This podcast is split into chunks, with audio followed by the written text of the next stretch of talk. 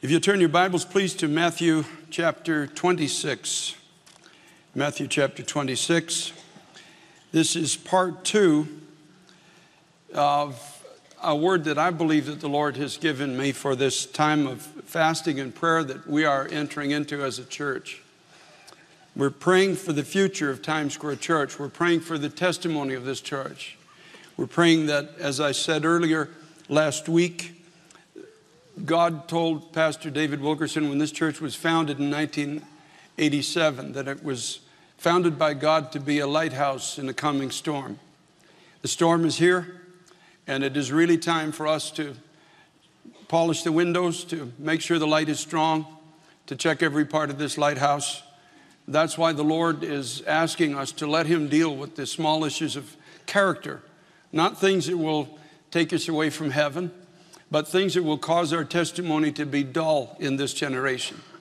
And he's asking us, all of us, all the leadership, everyone, and I, I do believe because this is a sovereign moment, there really is no escaping this. You're suddenly aware, if you're a sensitive Christian, you're suddenly aware of issues in your character that you're just so used to being there, you you've never really seen anything wrong with them, other than they're a smudge on the window of the lighthouse.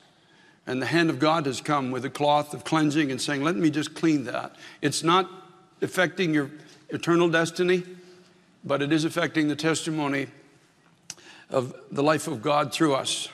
And as I said earlier, I've been chasing foxes all week to the point where I just last night laid down in bed and said, Lord God, catch the foxes for me. And He's going to be faithful to do that. It's just little things in your character little things that hinder him. Today, I want to talk about a sure path through the coming storm. Matthew chapter 26. Now, Father, I thank you, God, for the anointing of your Holy Spirit. God, I praise you for your presence. I thank you, Lord, that you've allowed us to be born into this world at this time, and you brought us here to this house for this testimony for this season. Help us, God. Lord, we acknowledge we need your power, for there is no light without your power. There's no testimony.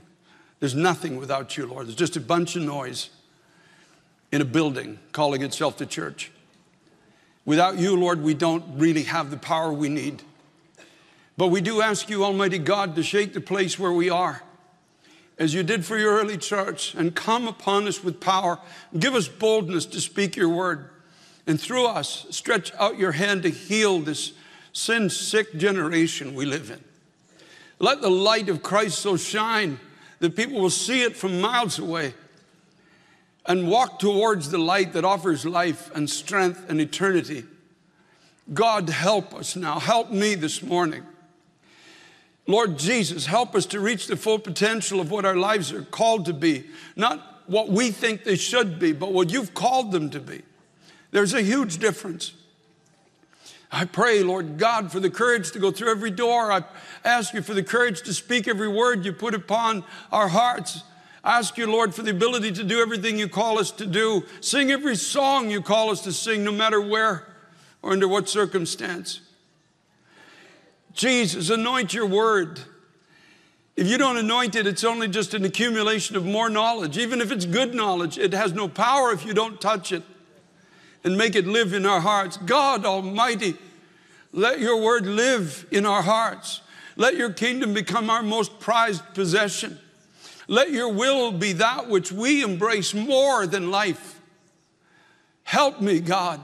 Help me, Lord Jesus Christ, to fulfill your call on my life. Help me, God, not to draw back. Help me, Lord Jesus Christ. I pray in your precious name. Amen.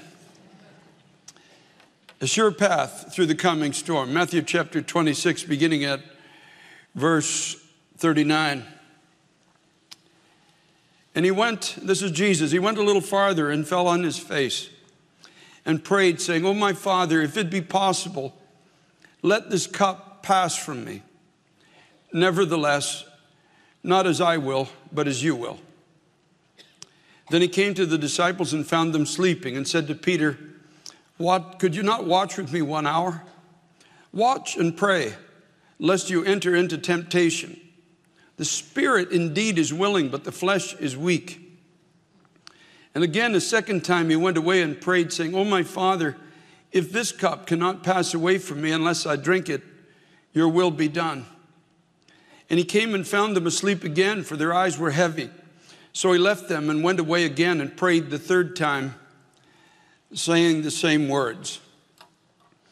Now, the author of the book of Hebrews in chapter 4, verses 15 and 16 says, We do not have a high priest who cannot sympathize with our weaknesses, but he was in all points tempted as we are, yet without sin. Let us therefore come boldly to the throne of grace that we may obtain mercy and find grace to help in time of need. You know, we can, we can grasp sometimes this erroneous view that Jesus Christ never struggled as we do. We forget that he was not only fully God, but he was fully man. And the fact that he was touched, he's touched with our weaknesses, and he's touched with them because he also struggled with some of these things that we struggle with. And so he understands because he was fully man what you and I fight. And that's why the invitation is to come boldly to the throne of grace. When, when we pray this week, God says, Come boldly to the throne of grace. I understand your weaknesses. I understand your fears. I understand your reluctance. In Matthew 26 and 39, verse 39, he said, Not as I will, but as you will. Now, it's an interesting thing. Here's the Son of God.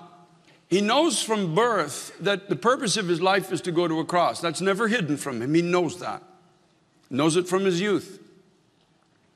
And yet, when it comes time, when the actual moment comes that the, the full expression of God through his life is about to happen, something of his human will starts fighting against what he knows.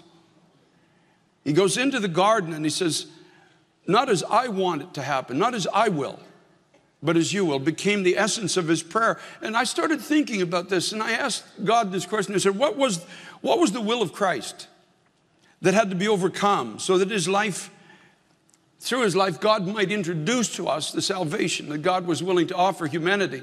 But there was something in the heart of Jesus that he had to overcome, the, the human side of him, which is common to all of us. So I simply asked the question what, what was it? And here's what I feel in my heart that the Lord has spoken to me. Firstly, it was the will to have nothing change.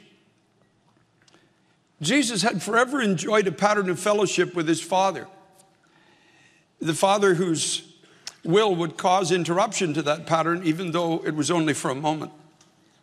You ever had something, moments in your life? I've had them. I say, oh God, I wish it would never change.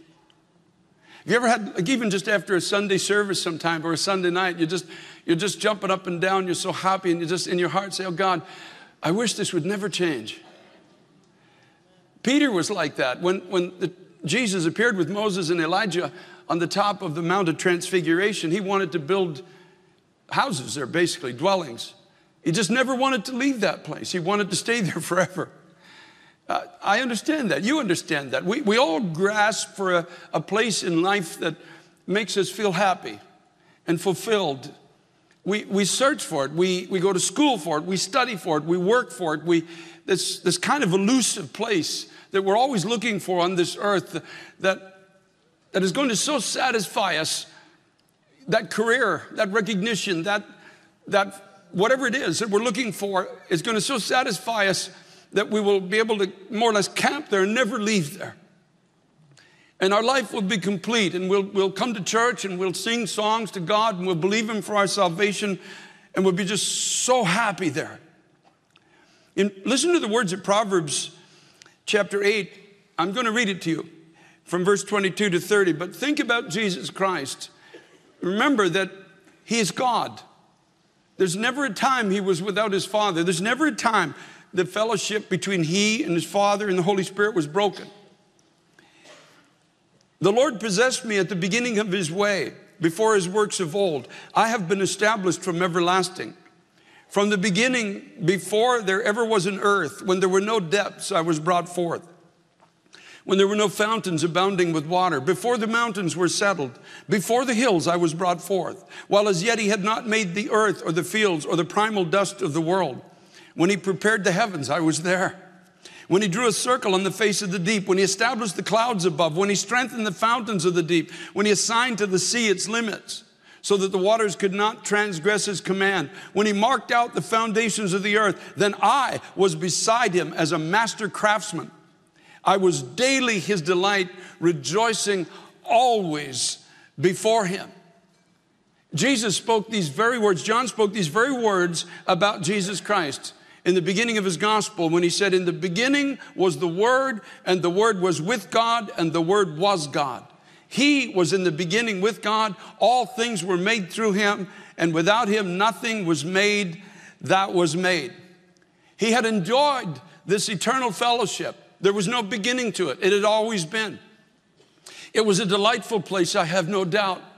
It was a place of communion, it was a place of intimacy, it was a place of wonderment, it was a place that brings satisfaction to the heart that you and I can't and won't fully understand until we get to heaven one day and we too become partakers of it.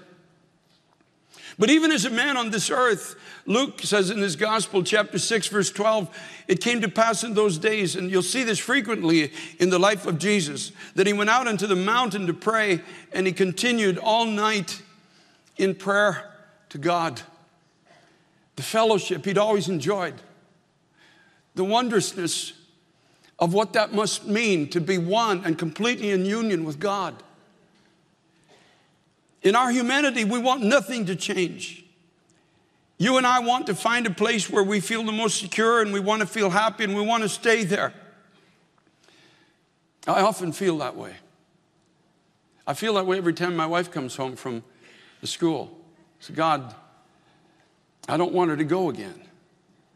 I have to fight that. It's within my power to tell her to stay home, and she would. But the, God, the call of God involves change. The call of God leads on a journey into the unknown and often into the uncomfortable.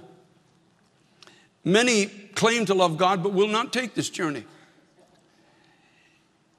Paul said of a certain man in 2 Timothy chapter 4 verse 10 he said Demas has forsaken me having loved this present world. In other words this man called Demas found a place and he was just simply unwilling to let it go. No matter where the plan of God was leading him or the call of God was taking him, he just had a comfortable place and he fought that battle that everyone fights and said, Why can't I have both? Why can't I have this comfortable place and a relationship with God at the same time? In measure, I suppose, Jesus was praying that Father, why does it have to be this way? Why, why does what, the call that you placed on my life have to involve this separation from you, even though it's only for a moment in time. Why does this have to be? Can't there be some other way this can be done? And, and that's a legitimate cry in your heart and in mine. God, is there not some other way this can be done? Does it have to be this lonely? Does it have to be this painful? The second thing that I'm convinced that Jesus had to fight was the will to live and preserve oneself. It's, it's the strongest inner planting of the DNA of God in your life and in mine is the will to survive, the will to live, the will to be preserved. It's John chapter 12, verse 27. It's, I found this so interesting. Jesus is teaching his disciples, and he's getting close to the point where the cross is going to come. And he says these words Now my soul is troubled. And what shall I say? Father, save me from this hour? But for this purpose I came to this hour. So he knows this thing, he knows the scripture. He knows this is the purpose for his life. And he, he says, in a sense, in teaching the people around him, what, what do you expect? What am I supposed to say? Father, save me from this hour? But what did he say when he went to Gethsemane? He said, Father, save me from this hour. He was in all points tempted like we are. He was tested like we are. The knowledge of what to do often finds the will to live to be its fiercest enemy. I know the Bible says, if any man will be my disciple, let him deny himself and take up his cross and follow me. I know that. I preach that. But there are times in my life when God tells me, take up the cross and follow me. And I find myself, even though I know the truth, I find myself saying, is there any other way this could happen? And you do too. You pray the same way that I do. Or you put your fingers in your ears like they do in the schoolyard. You go la, la, la, la while you pray. I don't want to hear this. I don't want to hear this. I, I have a plan, you know, Lord, and I'm, I'm asking you to help me to fulfill this plan that I have for my life. And this, this, this will to live, this will for self preservation can be our fiercest enemy. The disciples were all they all knew he made it clear he's going to the cross. He made it clear he's going to be rejected. He made it clear that on the third day he's going to raise, be raised from the dead. He didn't hide anything. He, he, he, said it, he said it all to them. And then in bravado, they all said, We will fight with you. We will go all the way with you. And all they were able to do is, is cut off one ear and then run. That's what the human spirit will do. We'll come to church and We'll take out our sword of the Spirit and we'll cut off an ear somewhere and then we'll flee. And that's exactly what they did. Matthew 26, 56 says, Then all the disciples forsook him and fled because that, that inner will to live and preserve ourselves is, is arguably one of the strongest inner desires that those of us who follow Christ will have to overcome. It's the fuel source of fear, that will to live. It causes us, just as Peter did at the fire. Remember, Jesus is now taken into the place where his, his trial is about to begin, where he's being examined, where he's been arrested, where he seemingly is captivated. And Peter still follows him, but he is in the outer court, as it is, warming himself by a fire. And it causes us to associate with Jesus, but only from a self preserving distance. And when they asked him, do you know this man, Jesus? Peter says, No. And he's actually telling in measure the truth. In measure, he's actually speaking the truth. He says, I know a Jesus that heals. I know a Jesus that prospers. I know a Jesus that blesses. I know a Jesus that does miracles. I know a Jesus that caused my heart to burn with passion for his kingdom coming to the earth. I know this Jesus. But the Jesus that's been captivated and being despised and is, is on the road to suffering. I really don't know that Jesus. He was actually telling the truth. And there's many people today who worship him and they come and, and, and to, to conferences. They, they want to warm themselves by the fire of God as it is, but they don't want to go any closer to him than a self preserving distance. I don't want to suffer. I don't want to even think about what you might have for my life. I want you as healer. I want you as provider. I want you as husband. I want you as father. I want you as deliverer. But I don't want you as the one who calls me to follow you into suffering or rejection in a dark time. We're living in a dark time, my brother, my sister. We're living at a time in this society when Christ is being rejected again and those who follow him. It's not going to be a popular time to follow him. I believe we'll have a season of awakening. I believe we'll have a moment where many are going to consider their eternity. But the testimony of the, the Word of God tells us that there's a day coming that the whole world is going to turn in an unimaginable lawless rebellion against the ways of God. And it will not be popular to be a follower of Christ. The only way through these things is by the power of God. And part of our strength rests in a God given embracing of the real, true, and lasting purpose of our lives.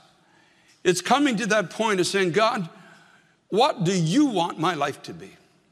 Not what I think it should be, not me trying to cram my agenda into your kingdom and asking you to bless it, but what do you want my life to be? That's a fearful prayer to pray because you and I don't know where that's going to lead us. But I tell you what the source of your strength will be. Hebrews chapter 12, verse 2 says, Who for the joy that was set before him endured the cross. It was the joy of you and me finding salvation through him that sent him to a cross.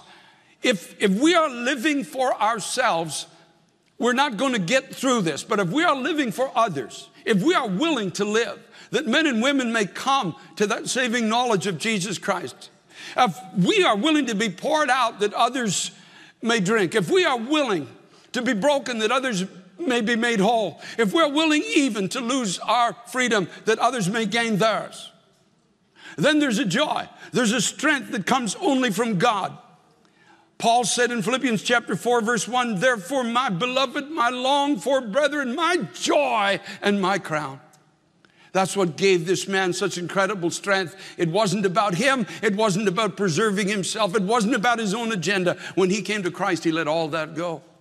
He let it go by the power of God. It was about you, it was about me, it was about others. Paul had a vision of the divine purpose of his life. And it centered around the work of God and bringing home the lost. That is the work of God, bringing home the lost. Everything else is going to perish, folks. Everything else is going to be gone.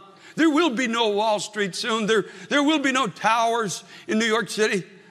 Everything, even the heavens, are going to be folded together one day as a scroll, and all is going to be remade by the hand of God.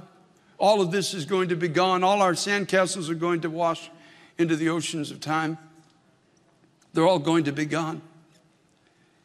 It comes down to the point of saying in my heart, why do I want to live?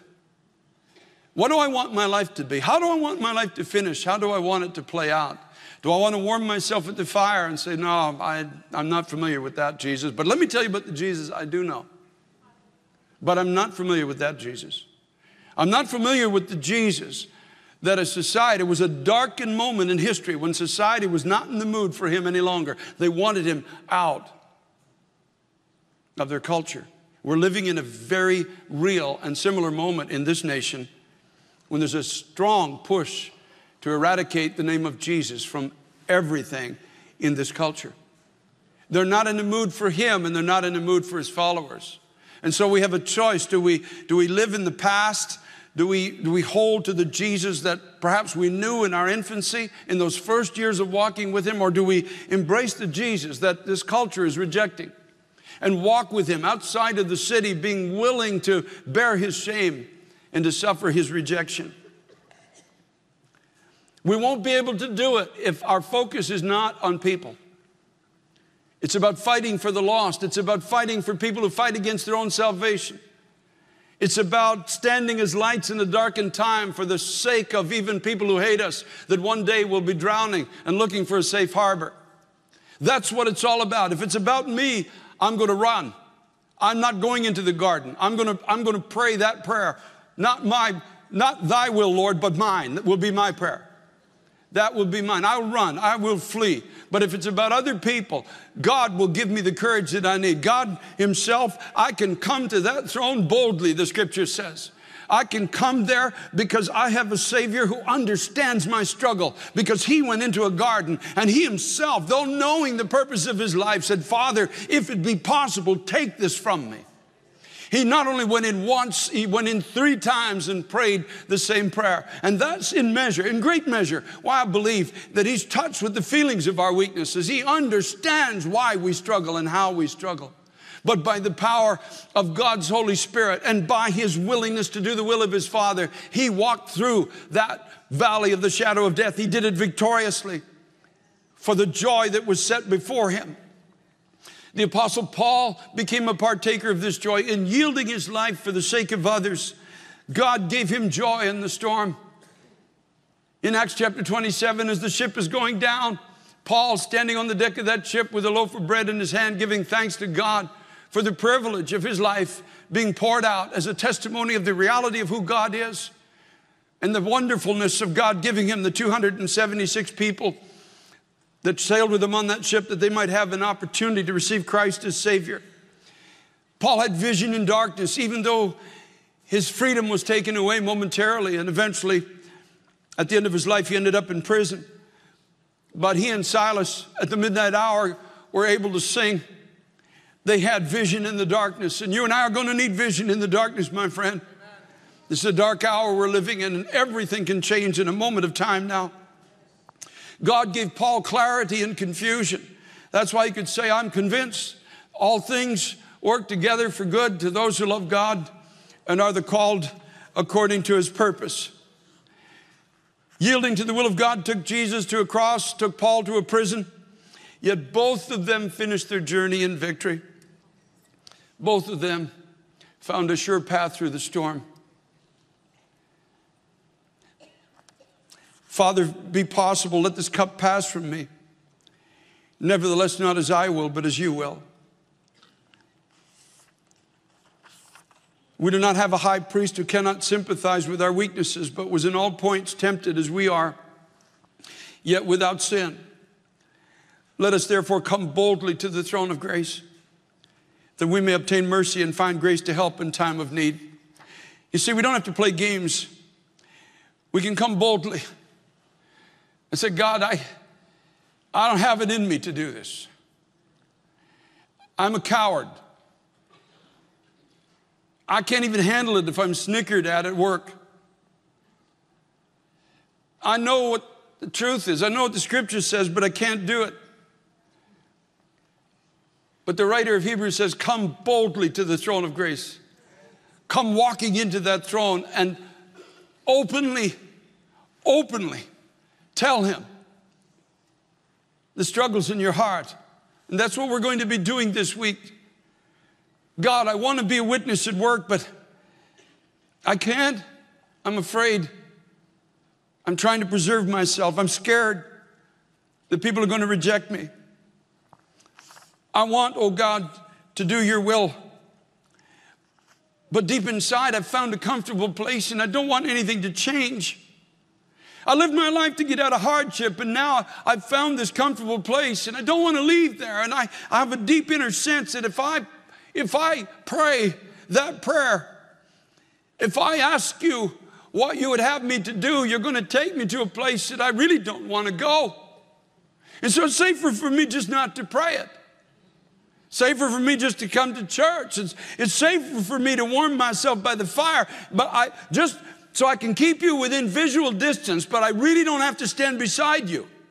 And I really don't have to suffer the rejection that you're suffering and endure the societal beating that's about to come upon you. No, I can, I can just stay at a distance and warm myself every Sunday morning, and I can even come Tuesday night and warm myself by the fire, but I don't have to go where you are.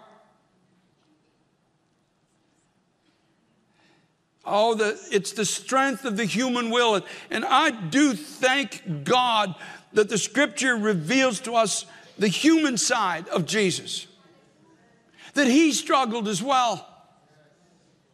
I always find it so humorous that his first public miracle, he was pushed. He was the Son of God, and he was pushed into doing his first public miracle by his mother. Don't you love that about him?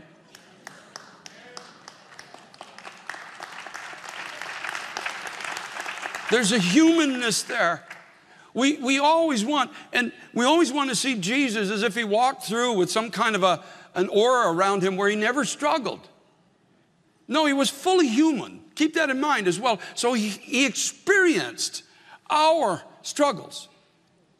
But it was the power of God that, of course, he was, that gave him the ability to overcome this frailty of humanity.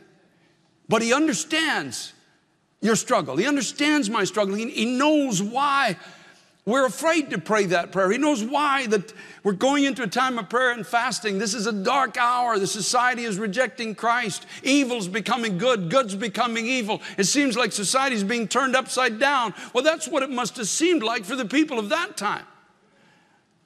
I mean, such an incredulous thing to have had these miracles for this long happening in their society, and then suddenly there's this turning, and suddenly people are yelling, Crucify him, crucify him. I, I can see how those that loved him would have been so perplexed by this, saying, Are you insane? This is everything we've ever prayed for. This is all we've ever longed for. This is our promise of provision and strength and hope for the future, and you're calling, calling for his crucifixion.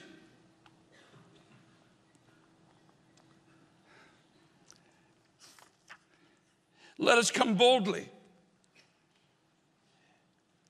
And what are the things that cross the strength of our own will. Number one is just to be willing to say, What would you have me to do? That's a fearful prayer if you really don't want the answer. What would you have? Because most everybody here, you, you have a plan. Most everybody has a plan, and the plan's always centered around self preservation. And now, you remember when Paul had his moment of meeting God face to face, the first thing he said after that divine moment is, What would you have me to do? What do you want me to do? I prayed that prayer when I was a young Christian. God, what do you want my life to be? You know, I'm so thankful He didn't show me the whole thing. I wouldn't be able to handle it. You know, there's been mountaintops, but there's been deep valleys. There's been lovely fellowship and deep betrayal. There's been good times, there's been hard times. There's been times when I've felt like I'm breathing in the breath of God, and there's other times where I felt like I couldn't breathe anymore.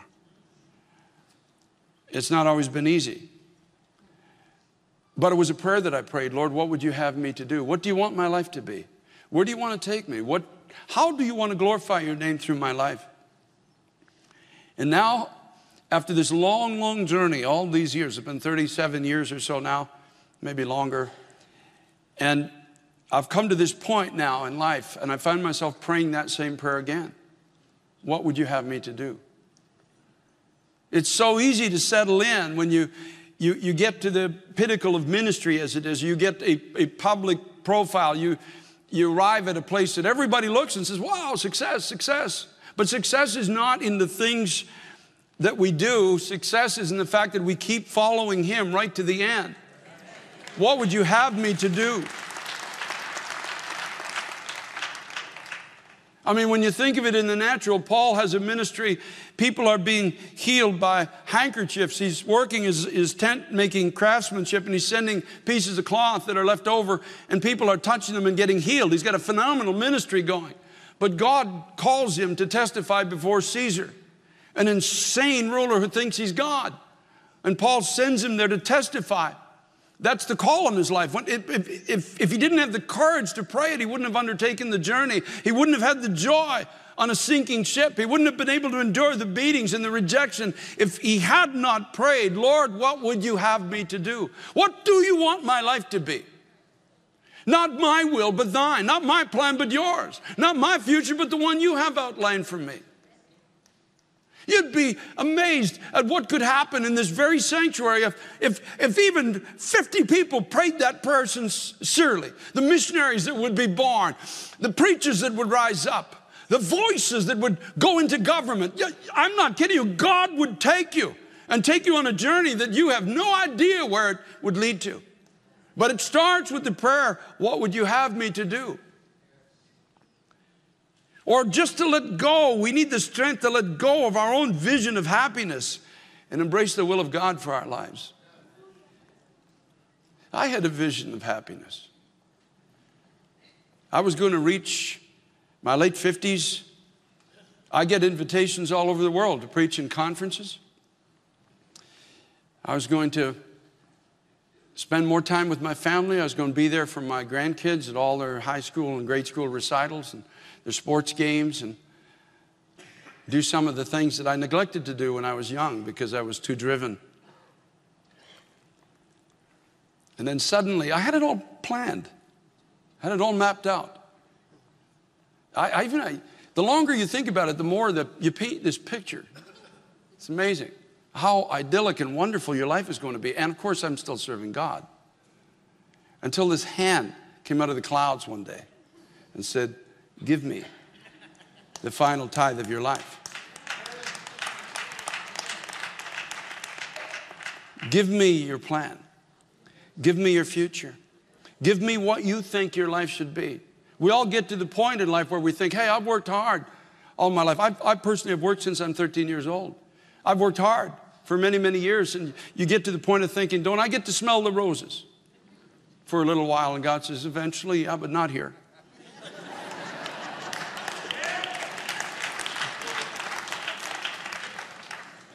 Give me your future. I didn't know it would involve being separated from my wife as she leads Summit International School of Ministry. And we're not separated, we're just apart from each other quite a bit. almost 50% of the time. I didn't know that. That wasn't my plan for the future. That wasn't how I saw my life panning out. And now I feel that hand coming down deeper and saying, I want all of it. I want your brush and I want your canvas. I want all of it. Let go of your own vision of happiness and what you think your life should be. And let me guide you now. Or maybe we need to come boldly to the throne of grace to ask for the strength to do what we already know He has told us. It's that thought that won't go away when you pray, it keeps coming back. It may start with just forgiving somebody, it may start with just a first step into the unknown. But you already know because I don't know the plan for your life.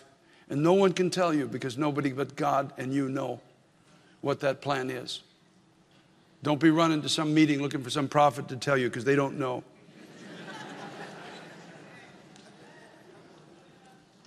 you know and God knows. And sometimes it can be so preposterous. It doesn't, it's just so out of the realm of what you think your life should be that it's, it borders on ridiculous if God's not in it. I remember one time I was out for dinner with my wife in Canada and I was still a police officer and I was just delivered from fear. And she was off somewhere, and I was standing in the lobby, and I was just looking out the window, and a plane went overhead. And the Lord spoke to my heart and said, Much of your life is going to be traveling on airplanes, telling people what I've done for you. I remember saying, Well, if that's going to happen, it's sure going to be you. It's not going to be me. I'd never preached a sermon my whole life. No ability to stand before people, no ability to testify. But the key is the key is there was a willingness in my heart to say, if that's you, God, I'll go. If it is you, I'll go. And if it's not, I'm not going to try to make it happen. It's pointless. I can't do this. But if it is you, I'll go. And I would venture a guess that everybody here, you've had a whisper of God into your heart. He's already spoken to you. It's not a secret to you. You already know. And in this time of prayer and fasting for this next three days, let's go boldly. That's the cry of my heart. Let's go boldly to the throne of grace. Let's walk into the throne of grace. Let's go there. Let's just speak honestly to God. Let's just, let's just ask Him, what would you have me to do? Or if we know, say, God, I know, but I, I'm so full of fear. I'm so reluctant to let go of what I think my life should be. My image, my canvas I've painted of my life. I'm so reluctant to let it go. I've found a comfortable place and I don't want to, I don't want to let it go. And others are going to say, I lived my life to feel accepted, and you're asking me to walk into willful rejection. You're asking me to be a, a, one who partakes of your sufferings and, and suffers the rejection of a society turning away from you. I don't know if I want to do that. And you can be honest with God. He himself was honest with his father. That's my point this morning. He went in three times. It's not like he didn't have the answer the first time or the second time, but he understands our struggles. He went in three times and said, If it's possible, take this from me. If it can be done another way, oh God, do it another way. But nevertheless, not my will, but thine be done. That was the key. That resolve in the heart that says, I want my life to play out a certain way, and I feel there must be a way it can play out. But if it can't, let me not be driven by my own will. Let it be your will that guides me. Oh God, help me in this. We're being called of the Lord to come boldly. There's never going to be an awakening in this country if somebody doesn't come boldly to the throne of grace. Religion, as we have known it, is not going to do it. Religion, as it has been in America over the last 30 years, is leading this country into the spiritual and moral poverty it's in now. There has to be an awakening in the house of God. It must start with the people of God. And I don't know how many churches God is speaking to, but I know He's speaking to this one. I know He's calling us into something. He's speaking to my heart first. And I wish I could say it's easy. I wish I could say I just hop, skip, and jump to do the will of God. It's never been easy for me. It's always been a fight. I fought against God for six months to even come into the ministry in the first place. Even when I knew he, what he was speaking, I would say, No, I'm not doing that. But eventually, he's merciful, he's kind. The call of God doesn't go away. The gifts and callings are without repentance. He doesn't go away. He doesn't forget. He says, Okay, talk to you again in six months, see how you feel then.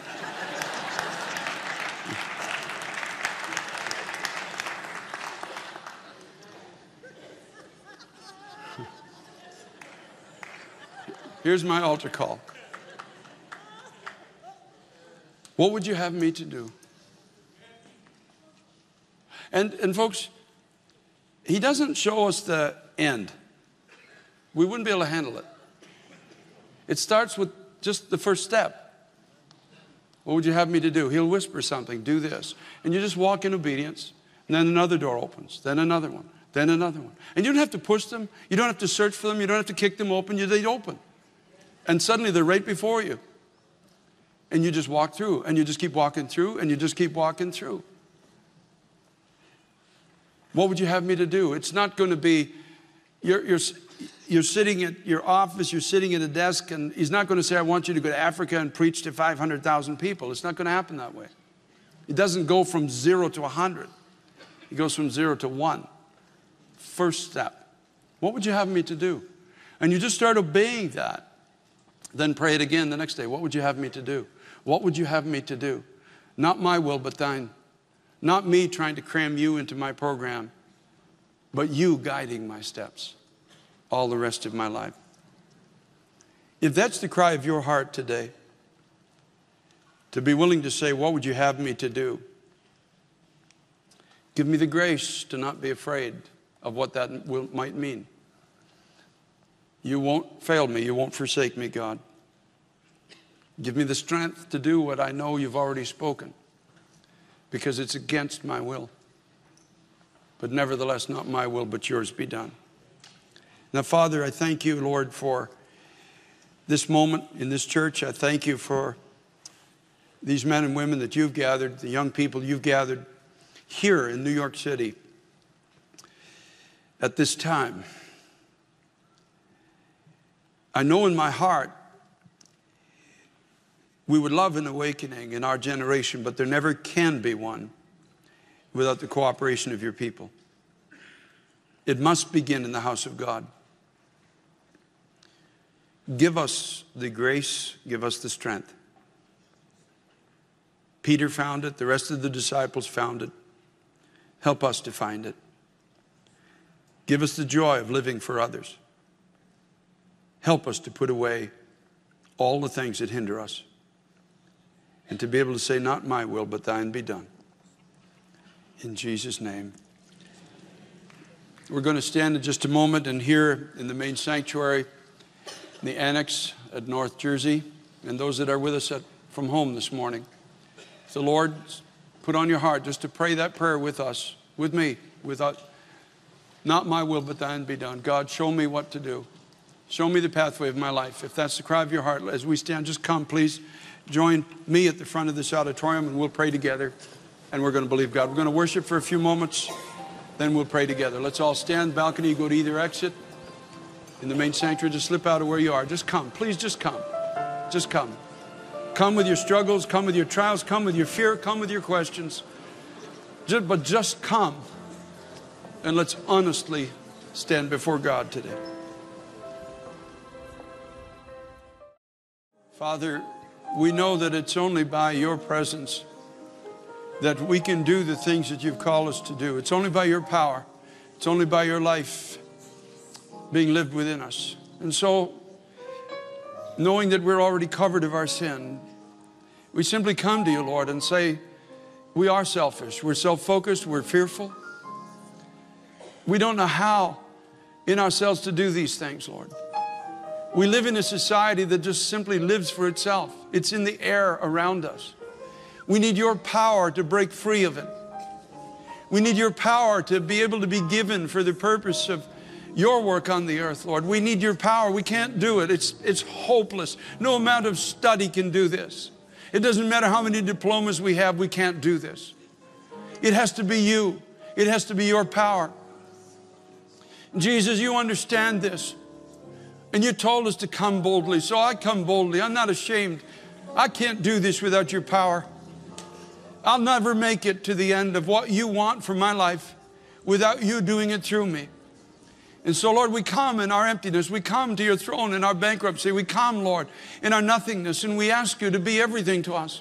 We ask you to be our life and our breath. We ask you for the authority, God, that you will plant within us to make a difference in our generation. We ask you for the heart to care. We ask you, God, for the words to speak. We ask you for the hands that, to touch. We ask you, Lord God, for the feet that will bring your gospel to those who need it the most. We ask you for the absence of fear that will be cast away from us by the presence of your love for fallen people. God, we ask you for all of these things, Lord. And we know you won't turn us aside. You won't say no to us. And so we're not afraid to come to you honestly. We're not afraid to come to you and just tell you the way it is because you already know anyway. Father, we thank you, Lord, that you'll give us the courage to say, What would you have me to do? You give us the courage to find your, your plan for each of our lives. And you'll give us the power that the glory could be of you and not of man. For we will all know that only God could have done this. I ask you, Father, to have mercy on this city. Have mercy, Lord. Raise your people up. God, give us a testimony that can't be denied. With 120 people on day one of the Spirit filled church, you turned 3,000 people to you. Day one. How much more, Lord, should that not be happening in our generation? With all our knowledge and all our study and all the history we know. But they went to you in an upper room. And they went honestly and they went in as failures. And they came out with the power of God. And so, Lord, we ask you for nothing less than the mightiest baptism of the Holy Spirit we've ever known. Not for our sakes, but for their sakes for the sake of the people outside the doors of this church and in our communities, our neighborhoods, for the sake of those that sit across the table in our homes. We ask for the mightiest baptism we've ever known. Lead us to your throne as we pray this week. Oh God, lead us there. And give us the grace, give us the strength to say yes. We thank you for it in Jesus' name.